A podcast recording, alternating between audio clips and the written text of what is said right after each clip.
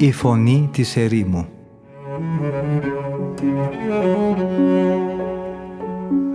Συνομιλίες με τους Αγίους Πατέρες της ερήμου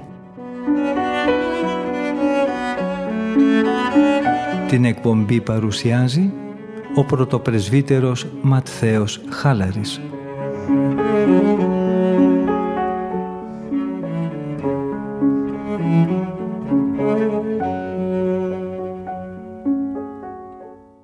Αγαπητοί ακροατές και ακροάτριες, χαίρετεν Κυρίο. Από τον φιλόξενο και φιλόθεο διαδικτυακό ραδιοφωνικό σταθμό της Πεμπτουσίας, ακούτε την εκπομπή «Η Φωνή της Ερήμου», που επιμελείται και παρουσιάζει ο πρωτοπρεσβύτερος Ματθαίος Χάλαρης. Σήμερα αδελφοί μου, εγκαινιάζουμε μία νέα σειρά εκπομπών, η οποία θα έχει ως θέμα τους τους κοινοβιακούς κανονισμούς και συγκεκριμένα θα αναφερθούμε στο μοναχικό ένδυμα, στο τυπικό των νυχτερινών ακολουθιών στα κοινόβια της Αιγύπτου και σε άλλα παρόμοια.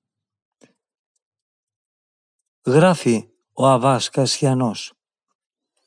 Η Παλαιά Διαθήκη μας λέει ότι ο Πάνσοφος Σολομώντας έλαβε από τον Θεό σύνεση και σοφία πολύ και ευρύτητα αντιλήψεως τεράστια όσοι είναι η άμμος της θάλασσας. Έλαβε σοφία άμετρη και πολυδιάστατη και μάλιστα σε τέτοιο βαθμό ώστε σύμφωνα με τη μαρτυρία του Κυρίου κανένας δεν βρέθηκε στη γη όμοιός του. Ωστόσο, όταν αυτός αποφάσισε να οικοδομήσει για τη λατρεία του Κυρίου ένα περίλαμπρο ναό, ζήτησε βοήθεια από κάποιον ξένο, από τον βασιλιά της Τύρου και αυτός του έστειλε για συνεργάτη του τον Χιράμ, τον γιο μιας φτωχής χείρας. Έκτοτε όλα όσα η σοφία του Θεού υποδείκνυε στον Σολομώντα να κάνει σχετικά με την ανέγερση, τη διακόσμηση και τον εξοπλισμό του ναού του Κυρίου, αυτός τα επιτελούσε έχοντας τον Χιράμ για βοηθό και εκτελεστή των εντολών του.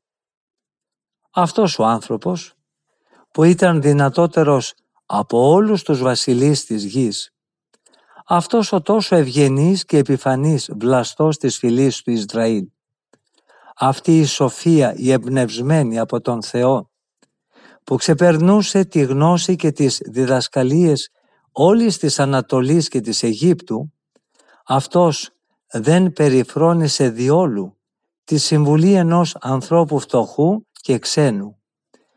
Δίκαια λοιπόν και εσύ σε βάζει με πατέρα μου κάστορα, διδαγμένος από αυτά τα παραδείγματα, έχεις την πρόθεση να οικοδομήσεις για τη δόξα του Θεού ένα αληθινό και λογικό ναό και να τον κτίσεις όχι από άψυχα λιθάρια, αλλά συγκεντρώνοντας άγιες και αφιερωμένες στον Θεό ψυχές. Θέλεις να υψώσεις ένα ναό, όχι πρόσχερο και φθαρτό, αλλά αιώνιο και ακατάλητο και επιθυμείς να αφιερώσεις τον Κύριο πολύτιμα σκεύη, φτιαγμένα όχι από βουβά μέταλλα, χρυσό και ασίμι, τα οποία θα μπορούσε να πάρει ο βασιλιάς της Βαβυλώνας για να εξυπηρετήσει τις επιθυμίες των παλακίδων και των μεγιστάνων του, αλλά απλασμένα από άγιες και λαμπερές ψυχές, γεμάτες δικαιοσύνη και αγνότητα, που φέρνουν μέσα τους τον Βασιλέα Χριστό. Ακολούθησες λοιπόν το παράδειγμα αυτού του σοφού ανθρώπου. Έτσι καταδέχτηκες να προσκαλέσεις για να συμμετάσχω σε ένα τόσο μεγάλο έργο, εμένα που από κάθε άποψη είμαι πάμφτωχος και ανάξιος. Επιθυμείς, καθώς μας λες, σε μια περιοχή που δεν υπάρχουν οργανωμένα μοναστήρια, να γίνει γνωστός ο τρόπος ζωής των πατέρων της Ανατολής και κυρίως της Αιγύπτου. Εσύ βέβαια είσαι πνευματικά όριμος και ολοκληρωμένος άνθρωπος και έχεις όλες τις αρετές, τη γνώση και τη σοφία και διαθέτεις πολύ πνευματικό πλούτο ώστε για όποιον αναζητά την τελειότητα όχι μόνο η διδασκαλία σου αλλά και η ίδια η ζωή σου υπεραρκεί για να του δώσει ένα πρότυπο. Ωστόσο, εσύ ζητάς από μένα που δεν έχω το χάρισμα του λόγου και στερούμε τη γνώση να συνεισφέρω με τη φτώχεια μου, αλλά και με τη συνέστηση της αδυναμίας μου στην πραγμάτωση αυτού του πόθου σου. Μου ζητάς να εκθέσω όπως μπορώ τους μοναχικούς κανονισμούς των μοναστηριών της Αιγύπτου και της Παλαιστίνης, καθώς τους παραλάβαμε από τους παλαιούς πατέρες. Δεν απαιτείς βέβαια από εμένα έντεχνο λόγο, γιατί αυτό το χάρισμα έχει δοθεί από τον Θεό σε σένα, αλλά επιθυμείς μόνο να καταγράψω με σύντομο και λιτό τρόπο έκφρασης την απλή ζωή των Αγίων αυτών πατέρων. Και αυτό για να βρουν πνευματική ωφέλεια οι αδελφοί του καινούριου μοναστηριού, το οποίο εσύ συγκρότησες και επιμένεις. Ωστόσο, όσο ο ευσεβής και θερμός αυτός πόθος σου με παρακινεί στην υπακοή, τόσο οι πολυάριθμοι δικοί μου ενδιασμοί και οι δυσκολίες με οδηγούν προς την ανυπακοή. Γιατί η πνευματική μου κατάσταση δεν είναι εισάξια με εκείνη που είχαν οι πατέρες μας. Γι' αυτό ακριβώς ανησυχώ ότι δεν θα καταφέρω τελικά να αποδώσω επάξια την έμπειρη σκέψη τους και την Άγια βιωτή τους. Επιπλέον, αυτό που είδαμε και βιώσαμε ζώντας ανάμεσα σε αυτούς τους μοναχούς από την πρώιμη νεανική τους ηλικία, ακούγοντας τις καθημερινές νουθεσίες και διδαχές τους και παρακολουθώντας το Άγιο παράδειγμά τους, δεν μπορούμε πλέον τώρα να το ανακαλέσουμε στη μνήμη μας αυτούσιο, αφού δεν ζούμε πιο κοντά τους και δεν ακολουθούμε τον δικό τους τρόπο ζωής. Δεν θα μπορούσε επίσης με μια θεωρητική μελέτη ή με μια προφορική διδασκαλία να μεταδοθεί το νόημα και η βαθύτερη σημασία αυτών των πραγμάτων. Γι' αυτό αυτά που αφορούν στη σκέψη και στη ζωή των πατέρων μας δεν είναι δυνατόν να κατανοηθούν από τον καθένα ούτε και να αποτυπωθούν ανεξίτηλα στη μνήμη του αναγνώστη ή του ακροατή. Γιατί όλα αυτά κατανοούνται μέσα από τη βίωσή τους και αφού διανύσει κανείς το στάδιο της άσκησης και της προσωπικής εμπειρίας. Και όπως αυτές οι καταστάσεις δεν μπορούν να μεταδοθούν παρά μόνο από εκείνον ο οποίος τις βίωσε και έλαβε έμπρακτη πείρα τους, κατά τον ίδιο τρόπο δεν είναι δυνατόν αυτές οι διδασκαλίες να γίνουν αντιληπτές ή κατανοητές από τον καθένα παρά μόνο από εκείνον που κυριολεκτικά θα μοχθήσει με την ίδια επιμέλεια και την αυταπάρνηση των πατέρων μας, ώστε έτσι να αξιωθεί να έχει και τα Άγια βιώματά τους. Γιατί αν αυτές οι αλήθειες δεν συζητούνται με πνευματικούς ανθρώπους τακτά και συστηματικά, τότε ξεθοριάζουν και σε λίγο ξεχνιούνται εντελώς εξαιτίας της πνευματικής μας αμέλειας. Αν επιπλέον προσθεθεί στη δυσκολία που εμείς έχουμε σχετικά με την ανάπλαση των γεγονότων της ζωής και την απόδοση της διδασκαλίας των πατέρων μας και η προχειρότητα του λόγου μας τότε ασφαλώς δεν θα καταστεί δυνατόν το έργο μας αυτό να επιτελέσει το σκοπό για τον οποίο εκπονείται. Σε όλες αυτές τις αναστολές μου προστίθεται και το ότι πατέρες φημισμένοι τόσο για τον τρόπο της ζωής τους όσο και για τη διδασκαλία και τη σοφία τους έχουν ήδη εκπονήσει πολλά και εμπνευσμένα έργα πάνω σε αυτό το θέμα.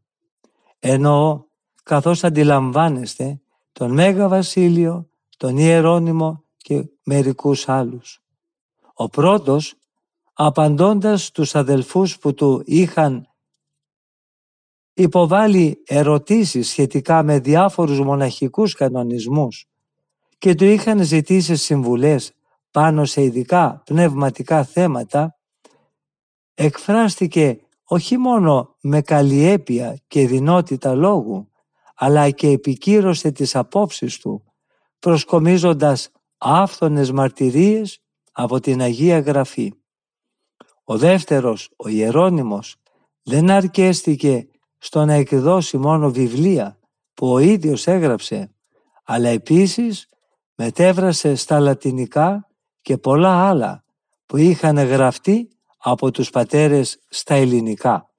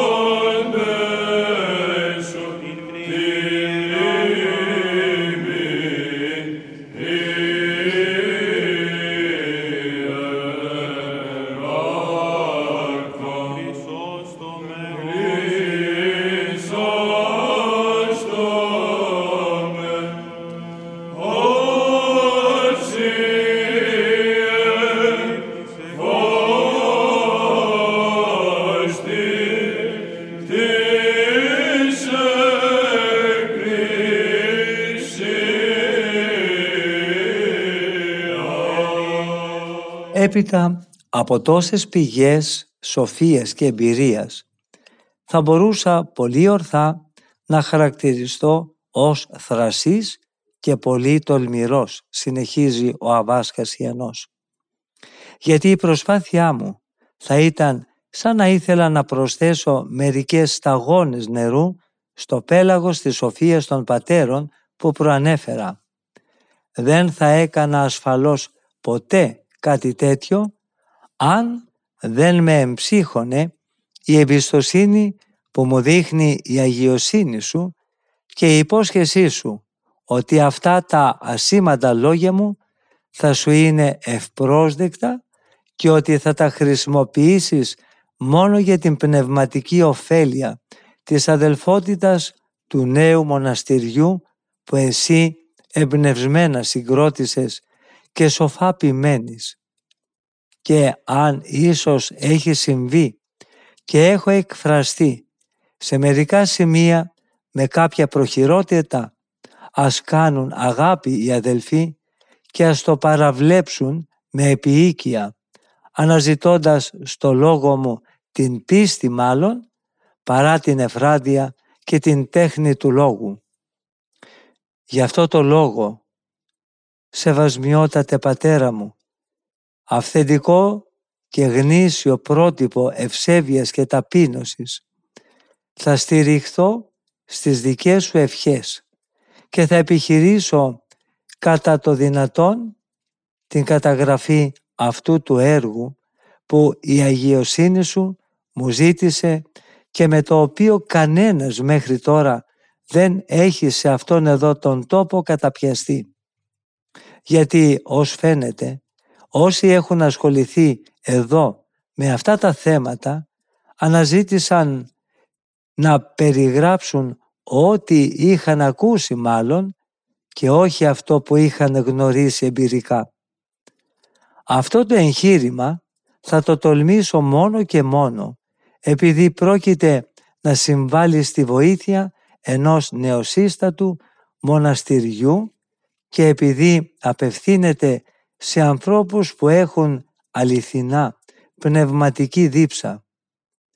Δεν έχω βέβαια καμιά πρόθεση να αναφερθώ στις θαυμαστές πράξεις και στις αξιοθαύμαστες θαυματουργίες των Αγίων Γερόντων, αν και έχουμε όχι μόνο ακούσει να διηγούνται, αλλά και έχουμε δει με τα ίδια μας τα μάτια πάρα πολλά από αυτά τα απίστευτα κατορθώματα και τα θαύματά τους.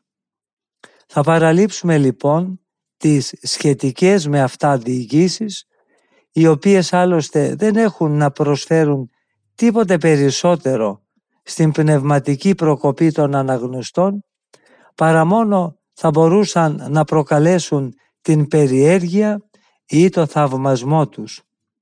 Θα προσπαθήσω με άλλα λόγια να εξηγήσω με τη βοήθεια του Κυρίου και όσο το δυνατόν πιο πιστά τους μοναχικούς κανονισμούς και θα αναφερθώ συνοπτικά στα τυπικά των μοναστηριών τους. Εκείνο όμως που κυρίως θα με απασχολήσει σε αυτό το έργο είναι η προέλευση και η αιτία των οκτώ βασικών παθών, καθώς επίσης και ο τρόπος της θεραπείας τους σύμφωνα με τις διδαχές των Αγίων αυτών γερόντων.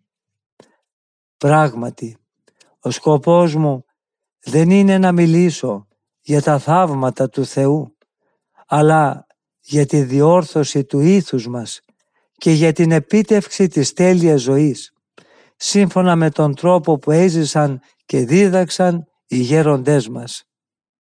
Επίσης, θα προσπαθήσω να ακολουθήσω την εντολή σου και οτιδήποτε έχω διαπιστώσει πως δεν είναι θεμελιωμένο πάνω σε παλαιά μοναχική αρχή και διάταξη και ό,τι δεν ακολουθεί τη διδασκαλία των Αγίων Γερόντων αλλά έχει προσθεθεί ή αφαιρεθεί ανάλογα με την κρίση του εκάστοτε ιδρυτή του μοναστηριού θα το συμπεριλάβω ή θα το απορρίψω.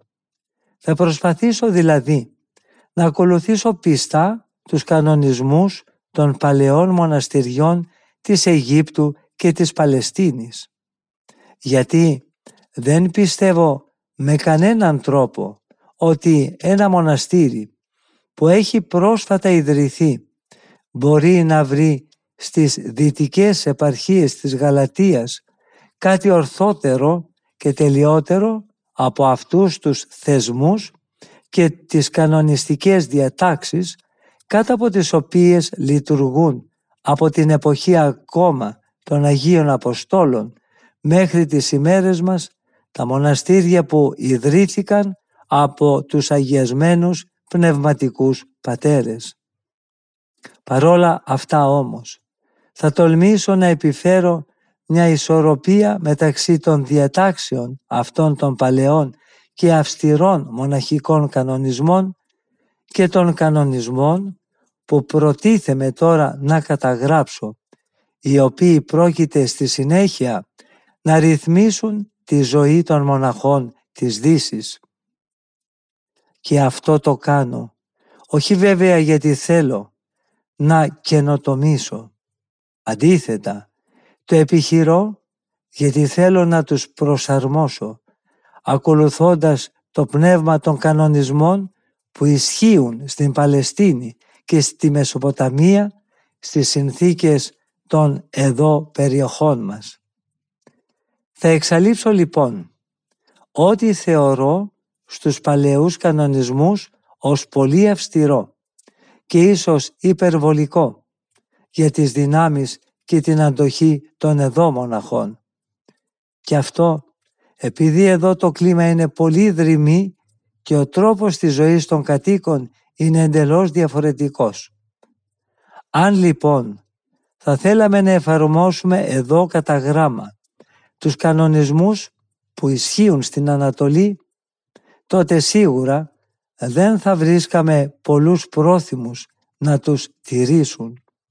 Αντίθετα, αν θεσπίσουμε ό,τι είναι για τους ανθρώπους αυτού του τόπου λογικά εφικτό, τότε και η τήρησή του θα είναι δυνατή, ακριβής και τέλεια. Παρόλο που οι προϋποθέσεις των εδώ μοναχών είναι αρκετά διαφορετικές από εκείνες των μοναχών της Ανατολής.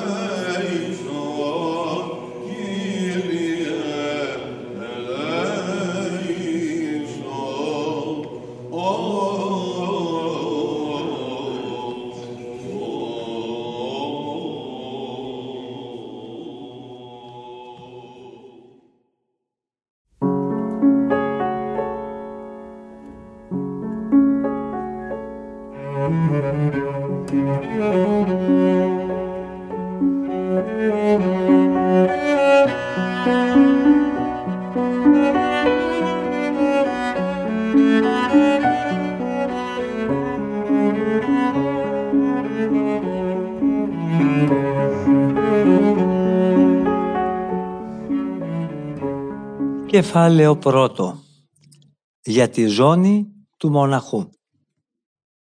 Επειδή με τη χάρη του Θεού πρόκειται να αναφερθούμε στις διατάξεις και στους κανονισμούς των μοναστηριών, δεν θα μπορούσαμε να επιλέξουμε ως καταλληλότερο θέμα για να αρχίσουμε από αυτό που αφορά στην ενδυμασία των μοναχών. Έτσι, αφού θα έχουμε πλέον περιγράψει την εξωτερική τους αμφίεση, θα μπορούμε στη συνέχεια να εμβαθύνουμε και να κατανοήσουμε και την ομορφιά της εσωτερικής ζωής τους. Ο μοναχός λοιπόν, ως στρατιώτης του Χριστού, έτοιμος κάθε στιγμή για τη μάχη, οφείλει να φέρει πάντοτε τη μοναχική ζώνη του.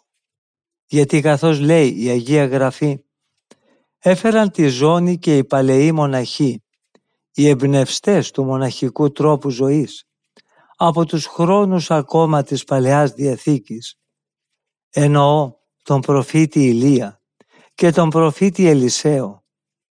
Γνωρίζουμε επίσης ότι και οι κορυφαίοι Απόστολοι και συγγραφείς της Καινής Διαθήκης, δηλαδή ο Ιωάννης, ο Πέτρος και ο Παύλος, είχαν τη ζώνη ως απαραίτητο εξάρτημα της ενδυμασίας τους.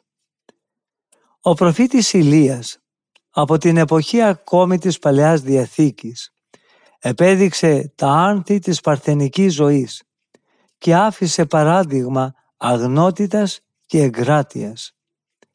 Αυτός έλαβε κάποτε από τον Κύριο την εντολή να πάει και να επιπλήξει τους αγγελιοφόρους του Οχοζία, του ιερόσιλου βασιλιά του Ισραήλ.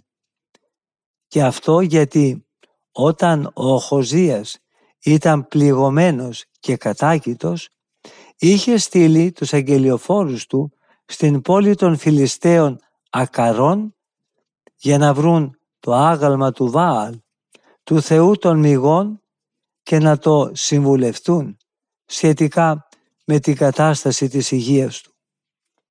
Ο προφήτης Ηλίας συνάντησε τους αγγελιοφόρους του Οχοζία και τους είπε ότι επειδή ο πληγωμένος βασιλιάς είχε ζητήσει βοήθεια από τον Βάαλ σαν να μην γνώριζε τον αληθινό Θεό του Ισραήλ, γι' αυτό δεν θα σηκωνόταν θεραπευμένος από το κρεβάτι. Οι αγγελιοφόροι δεν γνώριζαν τον προφήτη, ούτε το όνομά του. Ο βασιλιάς όμως βεβαιώθηκε από την περιγραφή του τρόπου της ενδυμασίας του ότι αυτός που του έστειλε το μήνυμα ήταν ο προφήτης Ηλίας. Γιατί όταν επέστρεψαν οι αγγελιοφόροι και έφεραν το μήνυμα του προφήτη, ο βασιλιάς ρώτησε πώς ήταν ο άνθρωπος που είχαν συναντήσει και τους είχε πει αυτά τα λόγια και τι αυτός φορούσε; Φορούσε προβιά, του είπαν, και είχε ζωσμένη τη μέση του με δερμάτινη ζώνη. Με αυτή λοιπόν την περιγραφή της ενδυμασίας, ο βασιλιάς κατάλαβε αμέσως ότι επρόκειτο για τον άνθρωπο του Θεού και είπε «Αυτός ήταν ο Ηλίας ο θεσβήτης». Με τη ζώνη δηλαδή και με την προβιά που είχε ρηγμένη πάνω στο ατιμέλητο σώμα του, ο βασιλιάς αναγνώρισε χωρίς να την παραμικρή αμφιβολία τον άνθρωπο του Θεού. Γιατί ο προφήτης φορούσε τη ζώνη και ξεχώριζε ανάμεσα σε χιλιάδες Ισραηλίτες σαν αυτή να ήταν το έμβλημα και το ιδιαίτερο χαρακτηριστικό του. Ο Ιωάννης ο πρόδρομος επίσης, ο οποίος ήταν το μεθόριο της Παλαιάς και της Καινής Διαθήκης, αυτός δηλαδή που είναι το τέλος της Παλαιάς και η αρχή της Καινής Διαθήκης, γνωρίζουμε από τη μαρτυρία του Ευαγγελιστή Ματθαίου ότι φορούσε ρούχο από τρίχες καμήλας και είχε ζώνη δερμάτινη στη μέση του. Στον Απόστολο Πέτρο επίσης, ο οποίος είχε φυλακιστεί από τον Ηρώδη και επρόκειτο την επόμενη μέρα να αποκεφαλιστεί, ο άγγελος είπε «Δέσε τη ζώνη σου και φόρεσε τα, τα σανδάλια σου». Δεν θα είχε βέβαια παραγγείλει ο άγγελος του Θεού να κάνει ο Πέτρος αυτή την κίνηση αν δεν είχε δει ότι για χάρη της νεκτερινής του ανάπαυσης ο Απόστολος είχε για λίγο απελευθερώσει τα κουρασμένα μέλη του ξεσφίγγοντας λίγο τη σφιχτοδεμένη ζώνη του. Ο Απόστολος Παύλος επίσης πηγαίνοντας προς τα Ιεροσόλυμα όπου επρόκειτο σε λίγο να φυλακιστεί από τους Ιουδαίους συναντήθηκε στην Κεσάρια με τον προφήτη Άγαβο. Αυτός κάποια στιγμή έβγαλε και πήρε τη ζώνη του Αποστόλου και του έδεσε με αυτή τα χέρια και τα πόδια, θέλοντας έτσι να προδηλώσει με αυτή την κίνηση το σημείο του πάθους που περίμενε τον Απόστολο και του είπε «Αυτά λέει το Πνεύμα το Άγιο, έτσι θα δέσουν στην Ιερουσαλήμ οι Ιουδαίοι τον άνδρα στον οποίο ανήκει η ζώνη αυτή και θα τον παραδώσουν στα χέρια των εθνικών. Ο προφήτης δεν θα είχε αναφέρει τη λέξη ζώνη, ούτε θα είχε πει ποτέ ο άνθρωπος στον οποίο ανήκει αυτή η ζώνη, αν ο Απόστολος δεν φορούσε πάντοτε τη ζώνη του. Κεφάλαιο δεύτερο για το ένδυμα του μοναχού.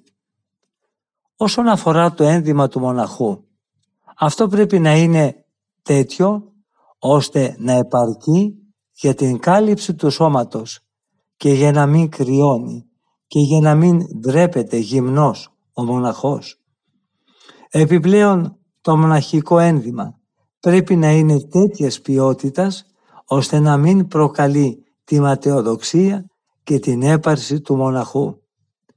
Ο Απόστολος λέει «Όταν έχουμε τροφές και σκεπάσματα θα αρκεστούμε σε αυτά». Λέει σκεπάσματα, όχι ενδύματα, όπως λανθασμένα βρίσκεται σε μερικά αντίγραφα της Καινής Διαθήκης. Θέλει δηλαδή με αυτό να δηλώσει ο Απόστολος ότι πρέπει τα ρούχα μας απλά να καλύπτουν το σώμα μας, χωρίς να το κολακεύουν με το στολισμό τους. Να μην πρωτοτυπεί δηλαδή το ένδυμα του μοναχού στο χρώμα ή στο σχέδιο, αλλά να είναι σαν τα συνηθισμένα ρούχα που φορούν οι άνθρωποι της τάξης του. Δεν πρέπει όμως αυτό να είναι εξεθοριασμένο ή γεμάτο λεκέδες, εξαιτίας της αμέλειας του κατόχου του. Θα πρέπει με λίγα λόγια οι μοναχοί να απομακρυνθούν από τον κοσμικό τρόπο ενδυμασίας και κυρίως να αποφεύγουν τις πρωτοτυπίες και τις ιδιομορφίες της αμφίεσης. Ας φοράει καθένας τα ρούχα που του προσφέρει το κοινόβιο, τα οποία δεν ξεχωρίζουν σε τίποτα από εκείνα που φορούν και οι άλλοι συμμοναστές του γιατί οτιδήποτε χρησιμοποιείται από ένα μόνο ή από λίγους αδελφούς και δεν είναι κοινή περιουσία όλης της αδελφότητας είναι ασφαλώς περιττό ή μάταιο.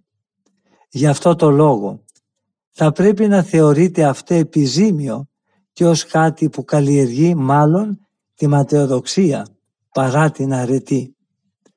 Κάθετη λοιπόν που δεν ακολουθεί την παράδοση την οποία μας έχουν αφήσει οι παλαιοί πατέρες οι οποίοι έθεσαν τα θεμέλια της μοναχικής ζωής ή που δεν τα χρησιμοποιούν οι σύγχρονοι πατέρες οι οποίοι συνεχίζουν μέχρι σήμερα τη μοναχική παράδοση αυτό θα πρέπει να το απορρίπτουμε ως περιττό και άχρηστο. Γι' αυτό οι πατέρες δεν θεώρησαν σκόπιμο να φορούν τρίχινα ράσα, γιατί αυτό είναι μια άσκηση που πέφτει στην αντίληψη όλων των ανθρώπων και συνεπώς όχι μόνο δεν προσέφερε ή δεν προσφέρει κάποιο όφελος στην ψυχή, αλλά μάλλον την οδηγεί στην ματιοδοξία και στην υπερηφάνεια. Επιπλέον, ένα τέτοιο ράσο είναι άβολο και ακατάλληλο κατά την εκτέλεση της διακονίας και εμποδίζει την ετοιμότητα και την ευκαινησία του μοναχού. Ορισμένοι Άγιοι βέβαια φορούσαν τρίχινο ένδυμα. Εμείς όμως, φτιάχνοντας ένα κοινοβιακό κανονισμό, δεν θα πρέπει να γνωρίσουμε την πείρα των πατέρων μας. Ούτε πάλι θα πρέπει να παραβλέψουμε τις αρετές αυτών των λιγοστών Αγίων που φορούσαν τρίχινο ένδυμα και έτσι να τους κατηγορήσουμε λέγοντας ότι αυτοί αυθαιρέτησαν και ότι δεν συμμορφώθηκαν με τους γενικούς μοναχικούς κανονισμούς. Γιατί έναν κανονισμό που ισχύει για όλους τους μοναχούς δεν θα πρέπει να τον καταργεί η εξαίρεση των λιγοστών αυτών Αγίων.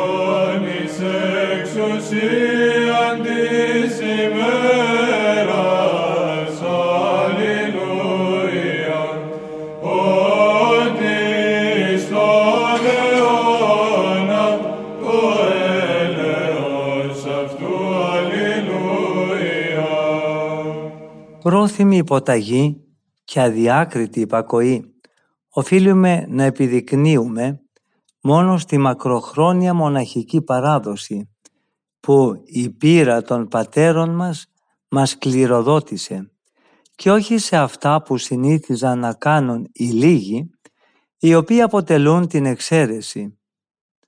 Δεν πρέπει να μας επηρεάσει το γεγονός ούτε να θαυμάσουμε τον Ιωράμ τον μοχθηρό βασιλιά του Ισραήλ, ο οποίος όταν περικυκλώθηκε από τα στήφη των εχθρών του και έσκησε τα ρούχα του, αποκάλυψε το τρίχινο ρούχο, δηλαδή το σάκο που φορούσε εσωτερικά. Ούτε πάλι θα πρέπει να σταθούμε στο ότι οι Νινεβίτες για να απαλύνουν την καταδικαστική απόφαση του Θεού, η οποία τους είχε επιβληθεί από τον προφήτη Ιώνα, φόρεσαν σκληρό, τρίχινο σάκο. Ο πρώτος από τους δύο, ο βασιλιάς, φαίνεται ότι είχε φορέσει το σάκο μέσα από τα ενδύματά του και αυτό δεν είχε γίνει σε κανέναν αντιληπτό μέχρι που σχίστηκε το εξωτερικό του ένδυμα. Αν τη στιγμή εκείνη δεν είχε συμβεί αυτό το γεγονός, κανείς ποτέ δεν θα είχε μάθει την άσκησή του. Οι δεύτεροι πάλι, οι Νινεβίτες, φόρεσαν σάκο όλοι μαζί. Όταν όλοι πενθούσαν για την καταστροφή που επρόκειτο να βρει την πόλη τους. Επειδή όμως όλοι φόρεσαν σάκο, κανένας τους δεν μπορούσε να κατηγορηθεί για επίδειξη. Γιατί όπου δεν υπάρχει καμιά διαφορά και όλοι είναι όμοιοι, εκεί δεν υπάρχει και ο κίνδυνος της ιδιορυθμίας. Περνάμε στο τρίτο κεφάλαιο που αναφέρεται στο κουκούλι που φορούν οι μοναχοί στην Αίγυπτο. Υπάρχουν, συνεχίζει ο Αβάς Κασιανός, μερικά επιπλέον εξαρτήματα στα ενδύματα των Αιγύπτιων μοναχών, τα οποία δεν έχουν τόσο σχέση με τη φροντίδα ή με την προστασία του σώματος, όσο έχουν συμβολικό νόημα και χαρακτήρα. Έτσι το κοκούλι μπορεί κατά κάποιο τρόπο να περιφρουρήσει την ακακία και την αθωότητα του μοναχού. Και αυτό γιατί οι Αιγυπτιώτες μοναχοί φορούν τα κουκούλια τους μέρα νύχτα. Τα κουκούλια αυτά είναι μικρού μεγέθους και καλύπτουν το κεφάλι και το λαιμό μέχρι τις ομοπλάτες. Έτσι βοηθούνται οι μοναχοί στο να διατηρούν την απλότητα και την αθωότητα των μικρών παιδιών αφού φορούν όμοια με αυτά ρούχα. Κατά αυτόν τον τρόπο αυτοί οι όριμοι πια άνθρωποι νηπιάζουν εν Χριστώ και ψάλουν συνεχώς από τα βάθη της ψυχής τους μαζί με τον προφήτη Δαβίδ λέγοντας «Κύριε, δεν υπερηφανεύτηκε ο νους, ούτε τα μάτια μου υψώθηκαν με αλαζονία, ούτε επεδίωξα από φιλοδοξία μεγάλα πράγματα πάνω από τις δυνάμεις μου. Αντίθετα, έζησα με ταπεινοφροσύνη και ύψωσα την ψυχή μου σε σένα όπως σηκώνει με πόνο τα βλέμματά του το απογαλακτισμένο βρέφος προς τη μητέρα του. Κεφάλαιο τέταρτο Για τους χιτώνες και τα κολόβια των μοναχών της Αιγύπτου. Οι Αιγυπτιώτες μοναχοί φορούν επίσης λινά κολόβια, τα οποία καλύπτουν τα χέρια τους μέχρι τους βραχίονες και αφήνουν το υπόλοιπο των χεριών τους γυμνό. Το κόψιμο των μανικιών συμβολίζει το ότι έχουν αποκόψει όλες τις μέρημνες για τα πράγματα αυτού του κόσμου. Το λινό ύφασμα από το οποίο κατασκευάζουν τα ενδύματα τους θυμίζει ότι πρέπει να νεκρώσουν κάθε γήινο φρόνημα ώστε να ακολουθήσουν την αποστολική κλίση που λέει «Νεκρώστε λοιπόν τα μέλη σας που επιθυμούν τις γήινες απολαύσεις». Είναι σαν να τους μιλάει το ίδιο τους το ένδυμα και να τους λέει «Έχετε πεθάνει και η ζωή σας είναι κρυμμένη μαζί με τον Χριστό στον Θεό» ή ακόμα «Δεν ζω πλέον εγώ αλλά ζει μέσα μου ο Χριστός» και πέθανε για μένα ο κόσμος και εγώ νεκρώθηκα για τον κόσμο. Τώρα θα γίνει λόγος για τον ανάλαβο. Οι Αιγυπτιώτες μοναχοί φορούν επίσης ένα εξάρτημα διπλοπλεγμένο με μάλινη χοντρή κλωστή. Οι Έλληνες το ονομάζουν ανάλαβο. Εμείς θα το λέγαμε απλά πλεκτό σχοινί. Αυτό είναι φτιαγμένο σε σχήμα σταυρού. Πέφτει επάνω από τους ώμους και χωρίζεται έτσι ώστε να περιβάλλει και τη μια και την άλλη πλευρά του σώματος. Μετά περνάει γύρω από τις πτυχές του ενδύματος για να μπορούν έτσι οι μοναχοί να ανασηκώνουν και να μαζεύουν με αυτό τις φαρδιές πτυχές του κοντά στο σώμα τους και έτσι να εργάζονται ελεύθερα και ανεμπόδιστα σε οποιαδήποτε εργασία. Γιατί ακολουθούν με αυτό τον τρόπο το αποστολικό παράγγελμα που λέει «Για τις δικές μας ανάγκες και αυτές των συντρόφων μου υπηρέτησα με αυτά τα χέρια».